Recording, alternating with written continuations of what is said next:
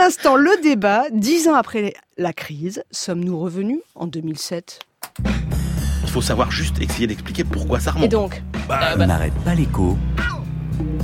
Le débat.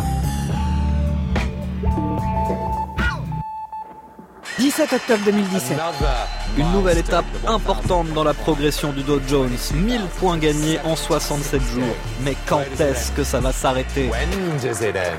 Il va y avoir retournement cyclique. Jean-Claude Trichet, ancien gouverneur de la Banque Centrale Européenne. Et il y a beaucoup d'indicateurs que je considère moi-même comme étant dangereux. 23 juin 2017. Si je prends l'indicateur de l'endettement mondial avec le produit intérieur brut mondial, tout pays confondu, 230. ça ne cesse d'augmenter. 235%. On est au-delà de 2007-2008. Et l'économie mondiale, Marc Roche, malgré une meilleure réglementation des circuits financiers, journaliste financier. reste assise sur un volcan. 14 janvier 2017. Et il y a un danger potentiel de crash obligataire. Mais plus qu'au déclenchement de cette crise de 2007-2008 Absolument. La question c'est, euh, on a créé encore beaucoup plus de liquidités qu'en 2000 ou en 2008. Patrick Artus, économiste. Et donc il y a encore plus de liquidités qui étaient investies dans des actifs.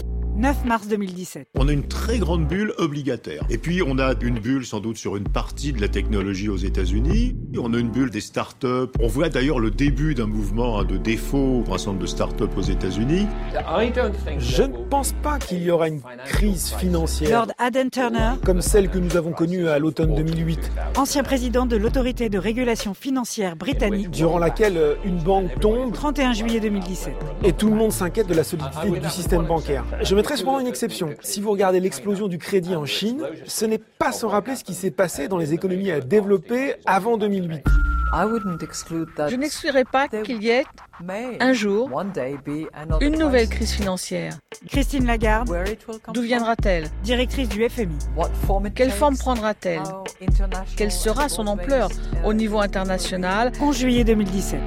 Mais vous savez, les crises n'arrivent jamais là où on les attend. Le niveau de dette privée est pire qu'en 2008. Pierre Larouturou, économiste. Les deux moteurs de l'économie mondiale, qui sont les États-Unis et la Chine, peuvent exploser n'importe quand. 27 septembre 2017. C'est un mensonge que de dire que, que de dire que les risques sont équilibrés. Je répète, dit Mario Draghi. C'est ce que dit Stiglitz, c'est que depuis 2008, on s'est contenté de déplacer les fauteuils sur le pont du Titanic. Et est-ce que l'orchestre est en train de jouer sur le pont du Titanic À la une de nos journaux, la croissance qui s'enracine dans la zone euro, elle double même celle des États-Unis, le chômage qui recule, l'inflation qui reste basse, bref, l'horizon semble clair. Et pourtant, on lit des messages d'alerte, j'en choisis deux ces derniers jours. L'économiste Daniel Cohen et sa tribune dans l'Obs, la prochaine crise financière est annoncée. Et il y a aussi euh, les alertes du Fonds monétaire international. Christophe Rameau, je me tourne vers vous. Est-ce que nous sommes en train de vivre retour vers le futur? Est-ce que nous sommes euh, un peu comme en 2007 Bah, L'histoire se répète jamais, mais par contre, euh, effectivement, on on s'est pas attaqué en fait aux, racines des éléments qui nous ont conduits à la crise de 2007. Euh, C'est-à-dire, c'est quoi? Bah, euh, la libéralisation de la finance. Euh, on a fait les petites choses. Hein, il y a des qu'il faut pas négliger, bien entendu, c'est l'air du temps, hein, malgré tout changé sur les paradis fiscaux, etc. Mais enfin, globalement, on n'est pas revenu à la domestication de la finance, à ce qu'on appelle la répression financière. Et puis par ailleurs, on mène des politiques euh, globales, des politiques économiques, euh, qui sont qui vont dans le sens de, de, de privilégier le capital. C'est ce que fait notre nouveau euh, gouvernement là depuis quelques quelques semaines. Donc on mène des politiques qui creusent les inégalités. Et donc quand on creuse, les, on vit dans les sociétés salariales, c'est-à-dire que les- l'essentiel des débouchés en France comme aux États-Unis, comme partout, c'est les salariés en fait. Quand je dis les salariés, c'est y compris les retraités qui vivent de cotisations sociales, etc. Bon, euh, 90% des gens qui travaillent en France sont salariés. Et donc si vous comprimez les salaires par de l'austérité salariale, et on fait de l'austérité salariale partout dans le monde, avec notamment le libre-échange aussi. Hein, finance libéralisée, libre-échange, tout ça, ça se tient. Ça comprime les salaires, ça contribue à comprimer les salaires. Résultat des courses, on a un défaut de demande globale. Et comment on sauve le système Comment le système se sauve? Mais ça, c'est depuis 30 ans. Il se sauve par la dette. Par la dette qui bénéficie à la finance libéralisée, quand, quand ça va. Puis quand ça va plus, ben, vous voyez ce que je veux dire On appelle le pompier public pour sauver, pour, pour sauver, pour sauver le système financier des, du, du naufrage, en fait. Emmanuel Le Chypre, euh, la même question pour vous. Est-ce que vous, vous voyez que nous sommes euh, en 2007 Est-ce que vous voyez des, des signaux plus ou moins faibles? Bah, pas tant que ça en fait. Alors c'est très difficile d'être optimiste dans ce genre de situation parce qu'on sait que chaque fois qu'on dit que euh, cette fois c'est différent, qu'il n'y a pas de risque de crise, paf, il vous en tombe une sur le coin de la figure. En réalité, quand on regarde les, les grands point de, de, de déséquilibre, on se dit qu'il y a beaucoup de, de, domaines dans lesquels la situation est moins grave qu'en 2007-2008. Si vous prenez par exemple l'endettement qui était très élevé à l'époque, aujourd'hui l'endettement privé, les ménages et les entreprises est plus faible que ce qu'il était en 2007-2008. aux États-Unis, mais pas, pas, aux États-Unis, en zone euro, au Royaume-Uni. L'endettement global a augmenté parce que l'endettement public a beaucoup augmenté, mais l'endettement privé, lui, a plutôt euh, diminué. Et on peut pas mettre, à mon avis, tout à fait l'endettement public et l'endettement privé sur euh, sur le même plan. Est-ce qu'il y a des bulles sur des actifs euh, financiers? On a beaucoup entendu dans, dans le zapping la Chine. Alors la Chine, le problème, c'est qu'en Chine, il y a eu énormément d'inflation de crédit, énormément de crédit, mais ce sont surtout des agents publics, des entreprises publiques, par exemple, qui ont emprunté auprès de banques publiques. Donc c'est un endettement qui concerne le public. Moi, mon sentiment, c'est que la Chine a les moyens de se payer aujourd'hui une crise financière et de la supporter. Si vous regardez après les marchés d'actions, alors oui, il y a des marchés où c'est très cher, mais quand vous regardez ce qui permet de mesurer euh, la surévaluation ou pas d'une bourse, c'est-à-dire le rapport entre le cours de l'action et euh, les bénéfices de l'entreprise. Si aux États-Unis, par exemple, vous excluez les fameux GAFA, les quatre, euh, euh, Google, Amazon, Facebook, vous êtes sur un ratio qui est autour de 15-16, qui est historiquement le ratio moyen. Vous êtes à peu près pareil en Europe. Sur l'immobilier, on peut pas dire qu'il euh, y ait énormément de, de, scandales. La fameuse titrisation, vous savez, euh, ce qui avait provoqué la crise en 2007-2008, c'est-à-dire cette on idée en que... parle au Parlement européen. Eh ben là, vous avez on avait, le Parlement européen vient de réautoriser la. Oui, mais parce que le problème, le problème, Christophe, ça n'était pas la titrisation en elle-même, c'était ce qu'on a mis dans cette titrisation. C'est que les produits qu'on a mis dans cette titrisation étaient pourris. Voilà. Et aujourd'hui, la titrisation, elle pèse beaucoup moins qu'à l'époque. La titrisation, c'était 35% du PIB en 2008 aux États-Unis, c'est 5% aujourd'hui. Et puis enfin, la solidité des banques. Les banques, elles sont beaucoup plus solides aujourd'hui avec des fonds propres qui sont deux fois plus élevés que ce qu'ils étaient à l'époque. Donc, vous savez que Christophe Rameau, là, il a bougé les sourcils. Hein. Oui, oui, mais il y a quand même, ce que je veux dire, qu'il y a quand même des, des facteurs de solidité, sachant qu'en plus, il n'y a pas de récession qui se profile dans, un, dans une grande zone économique. Donc, je dis pas qu'il n'y a pas de problème, mais j'ai pas l'impression que on est euh, au bord de la falaise. Alors, Christophe Rameau, je, je, je, résume. Euh, sommes-nous au bord de la falaise ou pas Ou est-ce que c'est encore une manie de journalistes ou d'économistes qui préfèrent annoncer une crise plutôt que de la rater? Euh, Est-ce que tout va si bien que nous décrit euh, Emmanuel Le Chypre? Et puis après, on, on se demandera D'abord, si on est bien protégé. Parce que, pour, pour pas se méprendre sur le sens de mes propos, pour moi, la finance, le crédit, c'est comme le chocolat c'est une très belle invention d'humanité, d'accord euh, C'est-à-dire que et donc le problème c'est qu'il peut y avoir des excès de chocolat. Vous voyez ce que je veux dire? Donc euh, euh, le fait que le crédit en soi c'est pas une mauvaise chose. la finance ça permet de rendre liquide ce qui ne l'est pas, que ça soit des actions, des obligations, etc. C'est une très belle invention, mais c'est une si belle invention qu'il faut, de mon point de vue, le contrôler, la contrôler drastiquement. Il faut faire ce qu'on appelle de la répression financière. Durant les 30 glorieuses, on a fait ça suite aux crises des années 30. Pendant 30 ans, on n'a eu aucune crise, je dis bien aucune crise dans les pays développés, aucune crise financière pendant 30 ans, c'est quand même remarquable. Qu'est-ce qu'on a fait à la fin des années 70, début des années 80 On libéralise tout et donc on alternance de bulles et de cracks. Alors, repérer avant Où est-ce que va être la bulle euh, C'est quasiment où est-ce que je veux dire je, je, serais beaucoup moins, comment dire, optimiste euh, me le chiffre sur sur par exemple l'état des banques. On a quand même eu les ces 15 derniers jours, euh, enfin ce dernier mois, euh, en Europe, hein, on a eu euh, une banque espagnole, deux banques italiennes qui ont été sauvées. Alors les banques italiennes notamment sur sur fonds publics, hein, à nouveau. On avec, avait pourtant avec des dit sommes aux contribuables, on avait pourtant dit aux contribuables, on a compris 2007-2008, vous ne paierez plus. Non, mais ça, mais bon, il faut payer parce que les banques c'est important, il faut les sauver. Le problème, si vous voulez, de mon point de vue, c'est pas de sauver les banques, c'est que on n'a pas fait en 2008, puis on fait pas à nouveau euh, dans, ces crises-là qui sont plus qui sont plus limitées.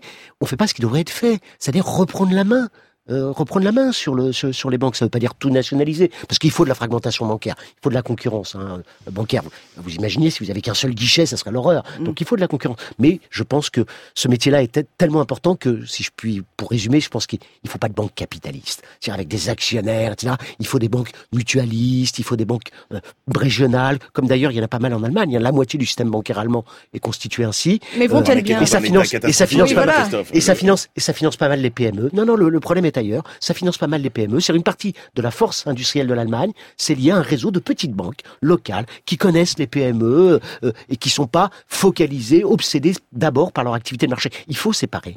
Les activités de crédit et les activités de marché, ça n'a pas été fait. Donc j'ai bien compris, vous me dites, bon, on n'est pas capable de voir exactement précisément d'où viendra la prochaine crise, c'est aussi ce que dit euh, la patronne du FMI, euh, mais en même temps elle dit, et je voudrais quand même, euh, le FMI nous dit, on est assis sur une bombe, c'est la dette stratosphérique de la planète. Et tout à l'heure Emmanuel, vous nous avez dit non, c'est pas si grave. Si, alors il y y a, une dette qui globalement est très élevée, mais qui encore une fois euh, a beaucoup augmenté à cause de la Chine. Et moi, il me semble que la Chine a les moyens de se payer sa crise.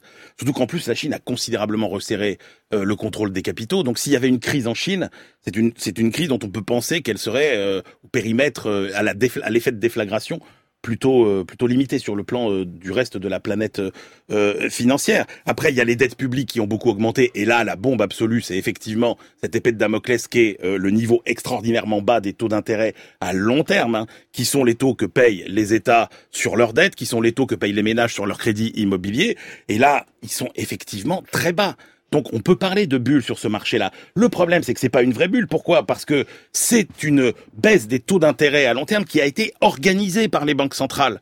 Parce que quand elles se sont mises à racheter des actifs sur les marchés financiers, bah oui. Sauf que moi, mon, moi, mon hypothèse, c'est qu'aujourd'hui, si jamais les banques centrales arrêtent d'acheter euh, les actifs sans risque, il y a aujourd'hui sur la planète une forte demande privée d'actifs sans risque et que si les banques arrêtent d'acheter les emprunts d'État euh, de, de tous les grands pays ou même des obligations euh, de grandes entreprises sans risque, eh bien la demande privée prendra le relais. Ce qui fait que ce risque d'avoir une violente remontée des taux d'intérêt à long terme, et ça, ça mettrait le système financier par terre et la croissance par terre, etc.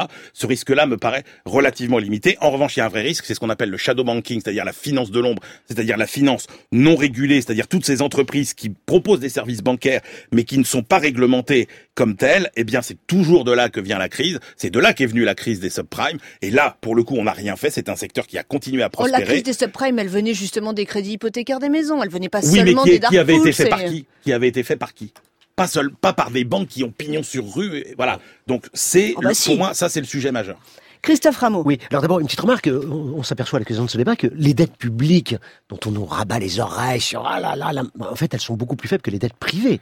Hein. C'est-à-dire que euh, si on prend la France, on a un niveau de dette publique de à peine 100%, les dettes privées euh, des ménages et des entreprises, sans même compter la dette des sociétés, financières, on est à 150% hein, pour ménages et entreprises de dette privée. Bon, et, la France, on est plutôt, on n'est pas spécialement au-dessus de, d'autres pays.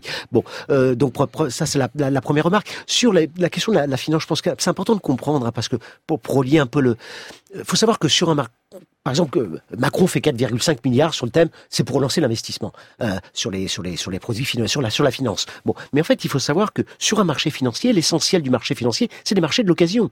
Hein. 95% des transactions, c'est sur de l'occasion, c'est des actions déjà émises euh, ou sur des obligations déjà émises. Et, en fait, ce que font les opérateurs sur ces marchés, bah, c'est qu'ils font des paris. S'ils anticipent que les autres, euh, c'est le fameux concours de beauté de Ken, s'ils anticipent que les autres vont aller à la hausse, ils vont à la hausse, et si ils ont eu, si, s'ils ont bien senti, ben, ils ont eu raison de le faire. Si vous voyez ce que je veux dire, si vous, si vous êtes persuadé que c'est la numéro, le numéro 12 qui va être élu Mister ou Miss Camping Municipal, et que tout le monde vote pour le numéro 12, vous avez raison de le faire. Vous voyez ce que je veux dire? Et donc, ça joue à la hausse et à la baisse. Donc c'est purement spéculatif, mais en sachant que ça rapporte quand, quand ça marche. Et, et je pense que là, on peut plus se permettre euh, d'aller, euh, d'aller dans ce sens-là. C'est-à-dire qu'il faut faire maintenant de la répression financière pour que la finance, y compris, retrouve son, un bon rôle. Non, Emmanuel Le justement sur, sur la, régulation qui a été faite, c'est ce que la répression, on n'est pas protégé, rien n'a été fait. Bah si, elle a même été excessive. Et comme après chaque crise. Excessive. Excessive. Aujourd'hui, ce qui se ce qui, ce qui s'est fait avec ce qu'on appelle BAL 3, etc. Aujourd'hui, concrètement, les exigences qu'on demande aux banques sont déraisonnablement euh, excessives.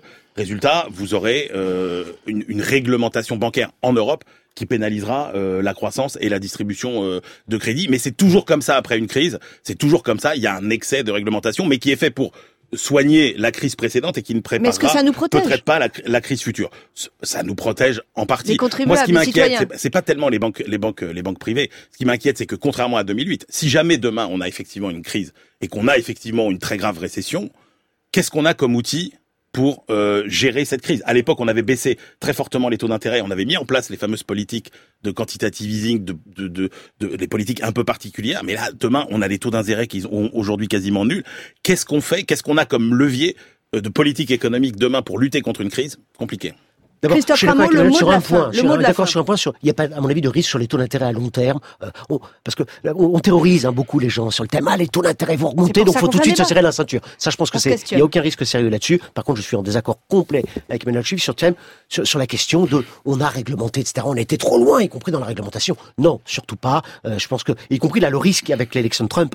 Hein, c'est qu'il y a une course à l'échalote, comme sur les questions fiscales, qu'il y a une course à l'échalote à une nouvelle vague de dérégulation. Là, qu'on on a un vrai problème là-dessus. Mais le résultat, Christophe, c'est que les banques américaines ont tout raflé et que les banques européennes, aujourd'hui, sont beaucoup moins puissantes que ce qu'elles étaient Ça, c'est avant la factuel. crise. Ça, d'accord, c'est Mais factuel. il y, a eu, il y a eu des mesures de réglementation aux États-Unis qui, n'ont, qui, sur certains domaines, ont été plus loin qu'en Europe.